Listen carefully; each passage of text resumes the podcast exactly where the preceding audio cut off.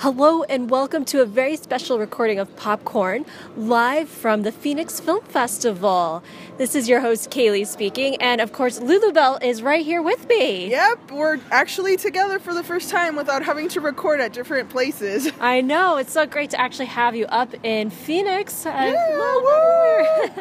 so we just wanted to do a little check-in and tell you guys about the two films we've seen so far. Yep, the first one that we saw this morning is coming coming through the Rye, directed by James Sadwith and starring Alex Wolff, Stefania Owen, and Chris Cooper. And this is a fun little narrative story. Um, it's actually inspired by the filmmaker's own true story about being in high school and wanting to put on Catcher in the Rye for his senior project, convert it into a play. And it's about his journey to go and find the author, J.D. Salinger, and get his permission to do it. But it's so much more than that, actually. Yeah, it's a really great coming of age story set in uh, the 60s or the late 60s and it's also a great kind of road trip movie and old style road trip movie. It has that uh, essence of being very character based, and you follow these characters go through the their adventure, and it's it's great.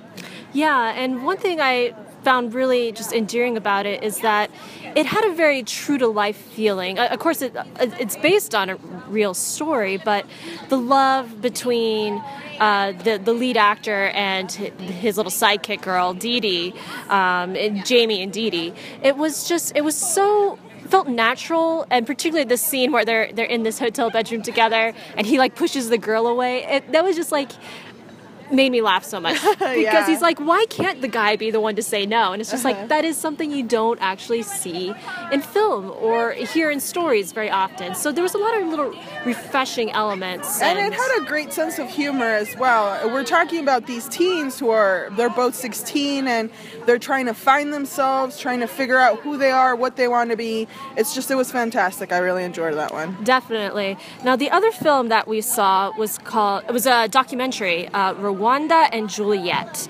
And this uh, was about the uh, professor from Dartmouth who is involved in bringing Shakespeare around the world, particularly to war torn countries, and getting the youth involved right. in theater as a way to heal and reconcile. So they took Romeo and Juliet to Rwanda and had kids from both the uh, Hutus and, and, the, the Tutsi tribes. Mm-hmm. And it was a, it was about reconciliation and about moving forward and it was just basically the story about about that and putting this play on and all the hiccups and trials and I found it really exceptionally moving and touching. Yeah, the story was great. I really liked how going through this whole setup of the production of Romeo and Juliet allowed for these kids who most of them were orphans because of the genocide in Rwanda, it allowed them to uh, in a way come to terms with what happened to them and kind of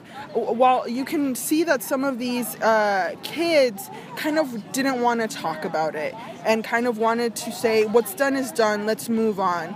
And they and this really helped them to kind of say okay i have to accept what happened and i have to try to not be afraid to say that it happened to me or not be afraid to talk to other people or to talk to the opposite um, tribe that they got hurt by.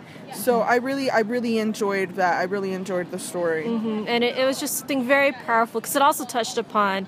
Um, they were saying, you know, well, what are you, you know, white rich people from North America coming in? What what is your prerogative? Why are you here? You know, what do you get out of this? So I mean, it touched upon a lot of layers, not just you know the reconciliation between the tribe, but building bridges between you know people from other sides of the globe coming together and it, right. it's just the the end message is just the unifying power of Shakespeare. Yes, and I love that one of the people in the story says that theater is therapy. I completely agree. Art is therapy. Um, you can basically self heal by doing something like that. Definitely.